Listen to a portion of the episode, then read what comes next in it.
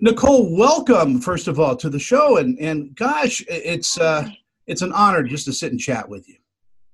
Oh, thank you so much for having me. Uh, you know, I, I, I read a little bit about you. You're a California native. I'm actually not. Uh, it's so funny. Um, I feel like I have a castmate, uh, Rachel Skarsten, who makes fun of me because she's like, out of all the people I know, there's the most misinformation about you on the internet. I am actually from Virginia. Wow. And I lived in New York for over eight years. Mm. Um, I went to school there as well. And then I actually, oh my gosh, two months ago, a month ago, I don't know what time it is anymore, but I, I just moved to California. So I'm a new California resident. Wow. See, so, so I'm going to just throw out everything I ever re- read about you and just get to know you. Um, Please do. You are a singer. You you are um, a dancer. You you you grew up doing ballet and and all of that. That's correct, right?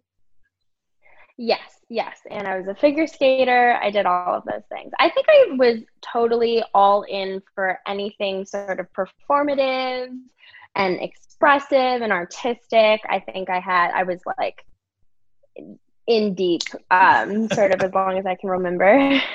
it, it seems also a little bit of athleticism as well, because figure skating is is a very hard sport. Oh yeah, it's incredibly difficult, and I have the utmost respect. But sort of one of my first heroes growing up, I remember seeing Michelle Kwan on screen, like uh, you know, competing at the Olympics, and she was so. All I remember is she just combined grace and power so effortlessly and so i just thought she was so cool mm-hmm. that i i was like i told my dad i looked up at him and i was like i have to do that so i think that was one of the first times that i felt represented and inspired and she was feminine but she was strong and I really related to that. And so figure skating became one of my first uh, ever loves. And and your your other love, acting and performing. Uh, yeah. Were you a, a, a little kid when you got the acting bug when it bit you?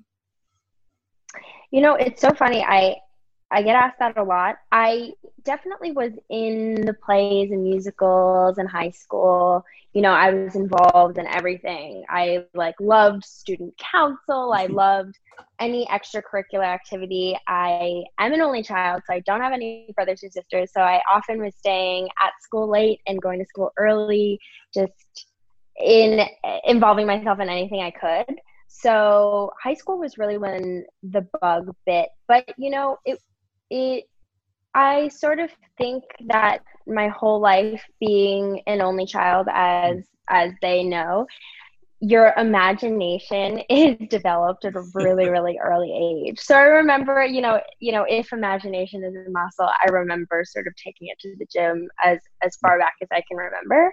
And it's what's really benefited me and taken me as far as i am. And um, that in combination with I ended up being really blessed to go to Tisch School of the Arts, and then I am also a member at the so a little technique came into play uh, eventually. But yeah, uh, I think imagination maybe before I knew it was acting. And getting that first role, uh, getting that first paid yeah. role, uh, what was that like for you? It was incredibly significant. I remember looking at that check and being stunned and overwhelmed and sort of filled with emotion because I was frustrated. I was auditioning a lot, you know, over 10,000 auditions for probably, you know, years and and my journey is shorter than most. So I really really commend the working actor because not only is it a huge you know feat of of mm-hmm. sort of a numbers game but it, it is a mental game too uh, as much as any other athlete. So i remember i remember getting the call and and i remember my manager sort of telling me you know you don't need a hundred people to say yes. You need one person to say yes and uh, there was a show You on Netflix, which later became you know the cultural phenomenon that it became. But at first, you know, when it aired on Lifetime, I I thought, oh my gosh, they said yes, and that meant so much to me to be included in in a community that I really aspired to be a part of. So yeah, absolutely, of course, it it it was huge. Well, let's talk a little bit about the movie The Social Ones. Um, obviously, a hilarious comedy, uh, uh, and you've got such a great cast. Yeah. Debra Jo Rupp is in it. My friend Richard oh, Kind yeah. uh, is in it, uh, and, and, you're in it. Yes, yeah. Me and Richard actually go back because we share a mutual friend Lyle Kessler, oh. who, of course, is the incredible Broadway playwright of Orphans. I am his dear friend, and um, him and Margaret are really, really a meaningful part of my New York family. So, Richard and I have actually acted before in um, a series of Lyle's monologues. So, to be able to show up in a, in a movie with alongside Richard was an absolute honor. It, Debra Jo Rupp. I mean, the the list goes on. Everyone is iconic. yeah, it's a it's it's a very interesting comment on people who live their lives, you know, in front of their iPhones and and smart cameras, trying to, I don't know, trying to get people's attention.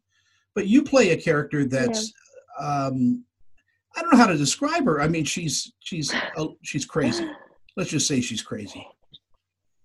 Yeah, she has her own brand of um, of that for sure. But yeah, I think you know she's someone who was in the social media game for as long as it's been, you know, like as long as she's been around, mm. and she got success really early on. So her worth, and you see her, you know, in her hilarious therapy sh- sessions with the brilliant Stephanie March. working that out because she has no separation between personal, professional, and her own identity, and it all gets tied up in in sort of you know her lack of growing uh, followers. So I I think it you know uh, you know is is an amazing study of of of what what um uh, what can happen to a social media influencer. Was it fun to film this movie? It seemed like it would be a hoot. We like to say, yeah, I. Oh my gosh, yeah. I, well, it was a hoot. I I couldn't stop laughing. I don't know. Actually, I've never been on a set where we ruined more takes in my life. Um, you know, at one point, like in a lot of the group scenes, we're sort of done filming, and at that point, a lot of improv was going on. We have some brilliant improvers, and I was sort of among the best. And I remember like turning up stage away from the camera, which is ridiculous because I've never turned up stage before in a movie, just because I I was shaking so I was like, maybe if I turn my back, it will look, it will appear as though I'm crying. But I was shaking with laughter. Um, Amanda Giopi is an incredible comic, and um, oh my gosh, I was just belly laughing, you know. And that's that's really the vibe of our set, and I hope like it can be felt sort of through the film. And you know, it's been a, a, a while since we filmed, and and yet Laura and Danielle and Steph are so supportive of the entire cast. We grew so close in such a short amount of time. And I think that's a testament to not only what we put into the film, but what the social ones gave us back. It, seems to me it's a very, very much like a, a second city performance. It's almost improv in, in, in the way that it, seems it's very natural, very real, and yet very, very funny. Yeah, yeah. I think that's the key in in filmmaking, you know. We're not in a theater full of 50 people or or more. You know, we're right there in your face in your homes and I think that's a medium to consider. And especially in my take on the character, I it really made me investigate who this person is. You know, beyond the crazy, beyond what she says, beyond the sort of ridiculousness. Who is she and who would she actually be in this world and what are the kinds of things that she would say and and really for my character, you know, she goes through this incredible internal struggle. And I find that when there's things happening on the inside, I, I lean in. And then when funny things happen, I just, the payoff is, you know, double. It seems to me like uh, whenever I talk with, with actors who do a lot of this type of work, the more, the more weird the role, the more you seek the truth in that role.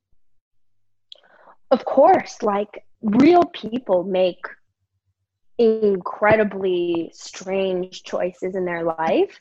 They behave strangely, but everyone is so curious, you know, why?